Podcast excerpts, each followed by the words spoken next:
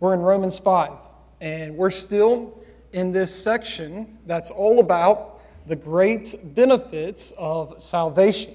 And if you think that it's taking us a while to get through this section, then you should rejoice.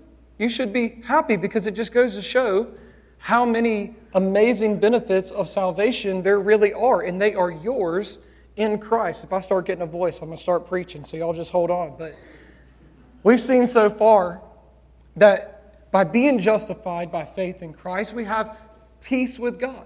Not only that, we have access to God. And we saw last week that we have a reason to rejoice in every circumstance. And this morning, we're going to read and find out another great benefit, arguably the best of all, that we are loved by God. You see, people in our world today, if they're going to talk about God and it's not something negative, they're going to say something about God's love. They seem to know only one Bible verse, 1 John 4 8. God is love. But the problem is, they have no idea what they're talking about. They're like Job when Job said to the Lord, I spoke of things I did not understand, things too wonderful for me. People in our world, when they say God is love, they typically use it as a justification for sin, right? They know that they're living in sin. They know that their hearts are not right with God. They know they're doing something that is not in line with the Bible. But they say, but God is love. Therefore, it's okay for me to do what I'm doing. But they don't comprehend the love of God. They don't treasure the love of God above all else. They, they cannot grasp its depths. They haven't beheld its heights. They know nothing of its cost. They can't even begin to articulate the magnitude of God's love. As the great hymn says, the love of God is greater far than tongue or pen could ever tell. It goes beyond the highest star and it reaches to the lowest hell. That is the magnitude of the love of God for his people. And yet, even though this love is so wonderful and rich and full and pervasive and real, how often do we, even as Christians, doubt this love and struggle to believe that God could actually love us? I mean, when we see our shortcomings in life, when we see how we continue to struggle to overcome sin, in our lives, when, when we continue to fall short of who God calls us to be and do the things that we know we should do and we want to do, but we can't seem to actually do those things, we wonder to ourselves, how could God love me? And I don't think there's a more common time that we ask that question than in the midst of suffering and trials. You remember last week our passage said that we have a reason to rejoice even in the midst of great suffering, suffering that is guaranteed to happen in the Christian life. you know, people sometimes describe suffering as being kind of like a, a person battling the darkness alone. And that's not a bad description, but, but I have found that suffering is oftentimes like the blazing bright sun that blinds our eyes and keeps us from seeing anything around us. You know what that's like, right? If you've ever looked into the sun, which you're not supposed to do, but you've done it before, you look into the sun and it blinds your eyes and it keeps you from seeing anything around you. You can look around all you want to, but you cannot take anything in because your eyes have been damaged. And when we experience the difficulties of this life, and we have to endure great suffering and loss and hardships, we too are blinded. We're blinded to truth. The only truth that we know in those moments of great hardship and suffering is what we feel and experience in the moment. When all we really want is to know, right? We want to know God, why is this happening to me? God, what did I do to deserve this? God, what are you up to? when we continue to, to struggle with sin and when we're experiencing tragedy and hardships and suffering, more than anything else on earth, what we really want to know is God, do you actually love me? Do you still love me even now? And that's the question that I want us to consider this morning. You see, God wants us to be assured of His love at all times as Christians. So here's my question, church. How can we be certain of God's love in all circumstances of life?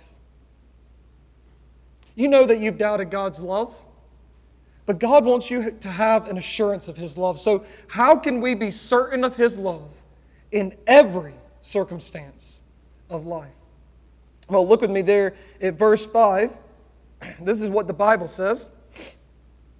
You remember Paul had said last week that suffering produces endurance, endurance produces character, character produces hope. Verse 5 And hope does not put us to shame because God's love has been poured into our hearts through the Holy Spirit who has been given to us. Now, keep in mind, this does come right at the end of that section on suffering. And, and Paul is saying that, hey, this hope is not going to disappoint us because God's love has been poured into our hearts through the Holy Spirit, whom He has given to us. And it's really interesting. In the Greek, there, the word poured, it's written in such a way it signifies an act that was started in the past but continues always in the present. It's a continual act. And so there's a really cool picture here in Greek. If you want to try to get the image, uh, think of an infinity pool. Anybody ever seen an infinity pool? Yeah? They're pretty cool if you've seen them. So it's a pool that's not only filled to the brim, it's constantly overflowing. But what's amazing about these pools is none of the water is ever lost. It never runs out of water. It is constantly overflowing and never runs out of water. That's the picture of God pouring His love into our hearts through the Holy Spirit here in the Greek language. It says that His love floods our heart. It fills our hearts to the brim. It overflows our hearts. And since it's a continual act, this love just keeps being poured out. It never runs out, it never ceases. It's as David said in Psalm 23 and verse 5 My cup overflows. Except in this situation, it's our hearts. Our hearts are constantly overflowing with the love of God because He is constantly pouring that love into our hearts through the Holy Spirit. Now, church, here's the thing. I want to ask you a question. What is the connection here? Think about this with me. Why would Paul feel compelled to make this point about God's love right now? What, what is it that is so urgent that he feels compelled to start talking about God's love right now?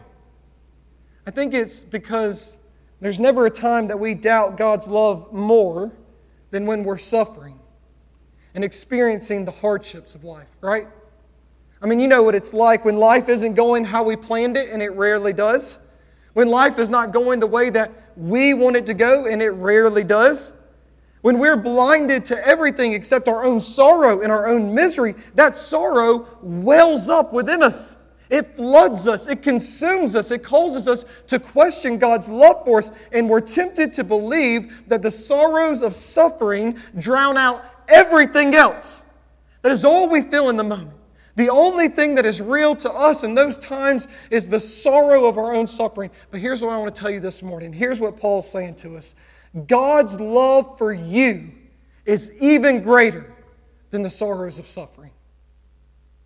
God's love for you is even greater than the sorrows of suffering. Now, listen to me here. I want you to hear me clearly on this. That does not mean that your pain isn't real. That does not mean that your suffering is not great. That does not mean that you are experiencing unbelievable hardships in a deluge of grief. But it does mean that no matter how bad your pain is, no matter how sorrowful your suffering is, no matter how difficult the trial is, you can be assured that God's love for you is even greater than that because His love continually floods our hearts through the Holy Spirit. Again, thinking back to that great hymn, this is my favorite stanza I think ever written in a hymn. It says, Could we with ink the ocean fill, and were the sky of parchment made? Were every stalk on earth a quill, and every man a scribe by trade, to write the love of God above would drain the ocean dry, nor could the scroll contain the whole, though stretched from sky to sky. That is how great God's love is for His people. That is the magnitude of His love. What a blessing to know that no matter how great our sorrow is, no, no matter how bad our pain is, God's love for us is even greater than that. And so, Christian, the next time you're experiencing trials and suffering, and you're battling grief, and it feels all consuming, and it's blinded you to everything else in life, I want you to remind yourself of this God's love for me is even greater than this sorrow. God loves me more than this hurts me. That is a promise that we have in Christ. But we do struggle to believe that, don't we, church? When you are in those times, you struggle to believe that God actually loves you like that. And I think it comes not only when we're experiencing trials, but it also comes, that doubt, when we're battling sin in our lives, doesn't it? When we are failing to live as we ought to live, and doing what we ought to do, when we bear the name Christian, but actually fail to live in accordance with that name, when we look more like the world than we do like Christ, we begin to ask ourselves again how could God love me? How could He love someone like me? When I'm battling sin, when I'm struggling, when I'm failing constantly, how can you tell me that God loves me? And these next few verses are amazing because it's as if God says, I want to prove to you that I love you. Look at verses 6 through 8. The Bible says, For while we were still weak, at the right time, Christ died for the ungodly. For one will scarcely die for a righteous person, though perhaps for a good person one would dare even to die. But God shows his love for us in that while we were still sinners, Christ died for us. These verses are simple enough to understand, but they are deep enough to meditate upon for an entire lifetime. Because they address some of the biggest issues we face as Christians today. For instance, Something I've found to be one of the biggest struggles among Christians today is they believe that God's love for them is based upon and contingent upon their performance. They'll say, Well, God loves me as long as I perfectly obey. But if I can't, He doesn't really love me then. God loves me when I do good. But if I mess up or do bad, well, there goes the love. God loves me when I don't mess up. God loves me as long as I have it all together. God loves me as long as I feel worthy of that love. But the problem is when they become aware of their own sin and they start to struggle with sin again, when they aren't perfectly obedient and they can't do all the right things, and they see that sin in their lives, they begin to doubt God's love and wonder again, how can He love me when my life looks like this? How is it possible for Him to love someone like me? And these verses say, while we were still weak, at the right time, Christ died for the ungodly. We get a lot of words to describe those for whom Christ died in these verses. And they get progressively worse. That first one is weak, it has to do with ability. It referred to someone who was helpless and lacked the ability to do anything for himself. So, a good picture of this, think back to John chapter 5. Jesus goes to the pool at Bethesda, and you remember there's a man there who's an invalid, right? He could do nothing for himself. He had been there for years and years and years, And he thought that the pool was magic. And so when Jesus came, he said, Can you put me in that pool so that I can be healed? He couldn't do it for himself. This word was used to describe him. He was helpless, could do nothing for himself. That's what the Bible is describing those for whom Christ died here. And the descriptions get stronger because next we have the word ungodly. And that word means to be without reverence. The ungodly person lacks all reverence for God. Whatever God is, the ungodly person is the exact opposite. And it gets worse because verse 8 goes on to describe them as sinners. And in the Bible, the word sinners, it means to miss a mark. So if you're aiming at something and you don't just miss, but you miss terribly, that's the biblical description of sin. You've missed a mark. You see, the mark that we're supposed to hit is God Himself. He is the standard of holiness and righteousness, and we are to match that standard, to live up to it. But none of us can do that, can we? And that's why the Bible says in Romans 3:23, we all have sinned and we fall short of the glory of God. We have missed that mark and missed it dramatically. But then to make matters even worse and to cap it all off, verse 10 goes on to describe these people as enemies. Those who are actively opposed to God and His ways. And so here's the description of the people for whom Christ died they lack the ability to save themselves and live the righteous lives that God requires. They are irreverent in their beings. They consistently miss the mark of God's standard of holiness, and they openly defy Him and oppose Him and His purposes and His ways. In other words, let's just call a spade a spade. These are some pretty unlovable people, right? I mean, who would love someone like this? That's what you're wondering, right? Who would even love someone like this, let alone die for them? Uh, Paul seems to have that thought in mind because in verse 7 he says, uh, Listen, one will scarcely die for a righteous person, though for a good person one may dare even to die. He's saying this listen, we could, we could understand a soldier on the battlefield dying in the place of and taking a bullet for his brother in arms, right? We can understand that. We can wrap our mind around that. We could understand a parent dying to save their children. I'd do it in a heartbeat. That makes sense to us. We can understand that.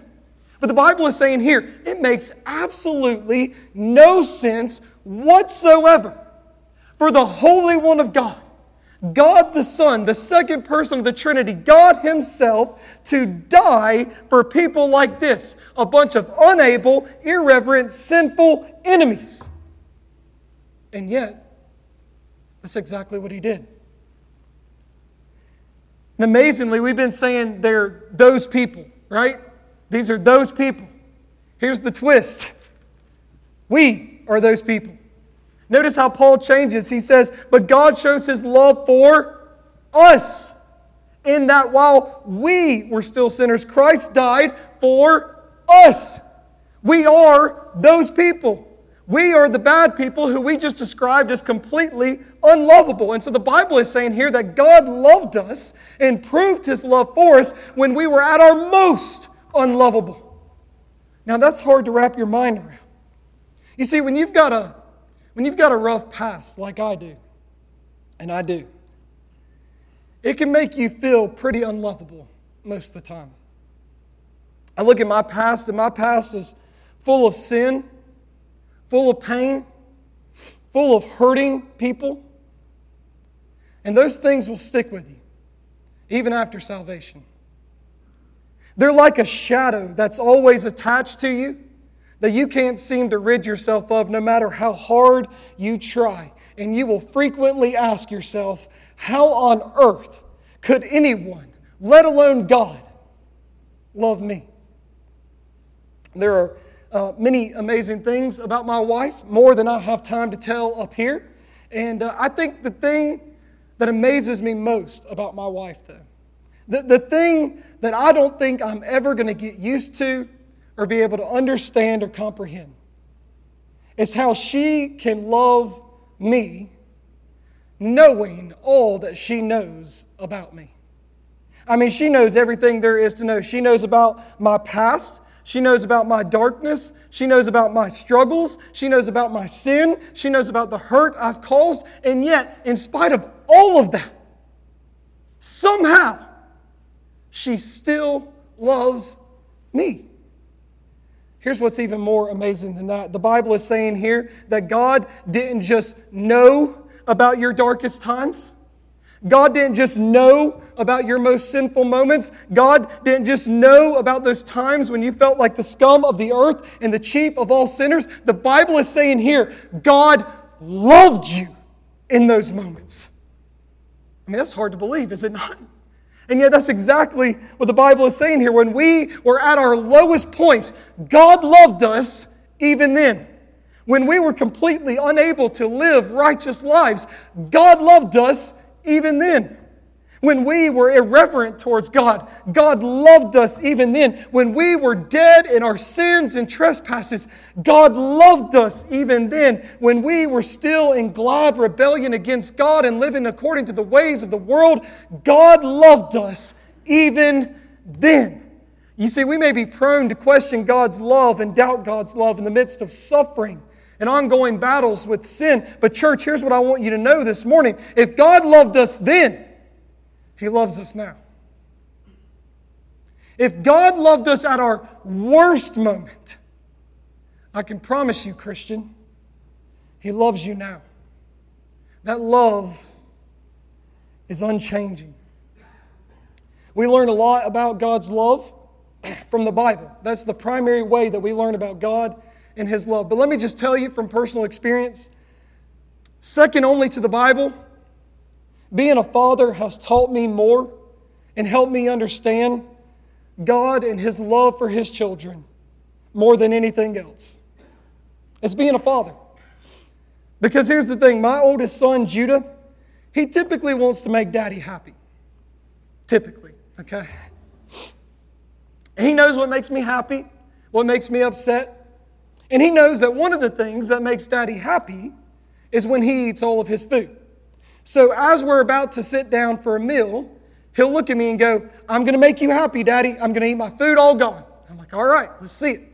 And then as we're eating, he will periodically stop and he'll look at me and he'll go, I'm making you happy, Daddy. I'm eating all my food. I'm like, that's right. Keep going. You got this. Let's go. More and more. And then after he finishes his food, he will look at me almost every time and point to his plate and go, Daddy, look, I made you happy. I'm like, yeah, buddy, you did. That's great. Children can make their parents happy or sad, proud or disappointed. But let me just tell you right now the one thing that doesn't change at all is a parent's love for their child. That is unchanging. You, you see, my oldest son, Judah, he knows how to get on my nerves. He knows how to work my nerves. I mean, every little nerve that I've got, that kid, he knows how to do it. He knows how to get me riled up he knows how to get me worked up, but there is not a thing that that boy can do to change my love for him. I loved that boy from the second I found out Anna was pregnant with him. I loved that boy before he ever even took his first breath. I loved that boy before he ever even thought about doing anything good or bad. My love for my son has never been based on anything other than the fact that that is my child and I am his father. And let me just tell you this morning, church, that's exactly how it is with God and his children. God's love for you is not based on anything other than the fact that you are his child. Let this be an encouragement to you when you doubt God's love for you because you feel unworthy. God has never loved you because you were worthy or deserving. Let this be an encouragement to you when you wonder how God could love you, when you still fall short and you battle sin in your life. Listen to me. God loved you even when you were dead in sin, not just battling sin, but dead in your sin. God's love for us is not based upon or rooted in our obedience, our reverence, or our holiness.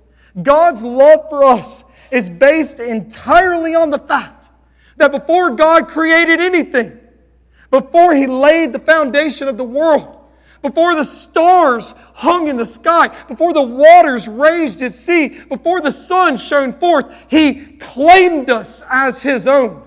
And He determined to save us from our sin and His wrath and damnation. This love is an unchanging love, it's an unfathomable love. And He proves that love not with a fleeting feeling, but with something tangible the death of Christ on the cross in our place. How deep the Father's love for us. How vast beyond all measure that He should give His only Son to make a wretch His treasure. And so, my, church, my question, church, is how can we be certain of this love in every situation in life? How can we remain certain that God loves us when tragedy befalls us? When suffering comes our way? When we are prone to wander? And when we fall back into sin? I think what Paul's trying to get at here, what he wants us to focus on, is not our own feelings and our own experiences, not our circumstances, but this is what he wants us to know. When we want to be certain of God's love, we look to the cross of Christ. That is how you can be certain of God's love in every situation and circumstance in life. When we want to be certain of God's love, we look to the cross of Christ. When the French philosopher Rene Descartes wanted to acquire certain knowledge, he wanted to know something for sure, for certain. He sought about obtaining that perfect knowledge by doubting everything that could be doubted and denying everything that could be denied. And so he starts doubting everything, and he finds that the one thing that he could not doubt was his own existence. And so he famously said, I think, therefore I am. Well, we too are prone to doubt many things in the Christian life, especially the love of God in various circumstances. When you're drowning in the sorrows of suffering, when the trials keep crashing over you like relentless waves upon the sea, when, when the darkness will not lift, when sin has lured you away yet again, you may be tempted to doubt God's goodness you may be tempted to doubt God's kindness. You may be tempted even to doubt God's love for you. But there is one thing that you cannot deny. One thing that you cannot doubt, no matter the circumstance, and there is no doubt that Jesus died upon the cross. And if that is true, the Bible says here that his death upon the cross is the Father's proof of his love for us. If it is true that Jesus died on the cross, it is true that God loves all those who have turned to faith in Jesus. This is a proof that's undeniable. It's a fact that supersedes feelings. You can know that God loves you with an unchanging, unfailing love because Jesus died on the cross for you. This is what the Bible says in 1 John 4 9 through 10. In this is love in this, the love of God was made manifest among us. That God sent His only Son into the world so that we might live through Him. And this is love, not that we have loved God, but that He loved us and sent His Son to be the propitiation for our sins. That is the proof of God's love. But there will be some people here this morning who say, Well, Pastor, listen, I don't feel worthy of this love. You aren't. And I'm just going to tell you that. Neither am I. No one is. But fortunately for us, Jesus died for the unworthy. Others will say, but, but I don't feel like I'm able to do enough for God. I don't feel like I can live that righteous life that He requires. You aren't. You can't do that. Fortunately for us, Christ died for the unable. There'll be others here this morning that say, But, Pastor, you don't know how bad my story is. You don't know how bad my past is. You don't know what I've done. You don't know the sin in my life. You don't know the people that I have hurt and the lives that I have ruined. Pastor, you just don't know about my darkness. There's no way that God could love me. I've been irreverent and ungodly my whole life. Well, fortunately for us, Jesus died for the ungodly. There may be others here this morning who say, Yes, but Pastor, here's the thing. I trusted in Christ a long time ago, but I still sin. I'm not perfect. I mess up. I fall short. I continue to struggle with sin. I do the things I hate and the things I don't want to do, and the things that I do want to do, I can't seem to do those things. There's no way that God can love me, right? There's no way that there's any love for me. And fortunately for us, friends, Christ died even for sinners. There may even be some here this morning who say, Well, my story is worst of all. Because as I've been hearing you preach, Pastor, I realize that I am actually an enemy of God, that I've been living in rebellion against God, that I have been actively opposed to God and His ways and His kingdom and His purposes. Surely there's no love for me, someone who has opposed Him for so long. And I want to tell you this morning, fortunately for you, Christ died even for His enemies. No matter where you find yourself this morning, whether unworthy, unable, irreverent, sinful, or rebellious, you will find that Jesus died even for you. This is one of the greatest benefits of being justified by faith in Christ. Not only are we loved by God, but we can be assured of that love for us. So, church, let's not doubt this love any longer. The sufferings of this life may temporarily blind us to it. Sorrows may feel as though they are flooding us. Sorrows may feel like they're drowning us. But I want you to know for certain that God's love for you is even greater than the sorrows of suffering. No matter how bad it is for you this morning, I can promise you, if you have trusted in Christ for salvation, God loves you even more than your situation hurts you. When trials and temptations prevent us from being able to feel as though we are loved by God. I want us to remember this morning that if God loved us at our absolute worst, when we were completely unlovable, I can assure you He loves us now. Whenever we're tempted to doubt God's love because of our circumstances, our trials, our temptations, let us look to the cross of Christ as the proof and certainty that God loves us with an everlasting, unchanging, eternal love. Why should I gain from His reward? I cannot give an answer. But this I know with all my heart His wounds have paid my ransom. Let us look to the cross of Christ and be assured of the love of God. Amen? Let's pray.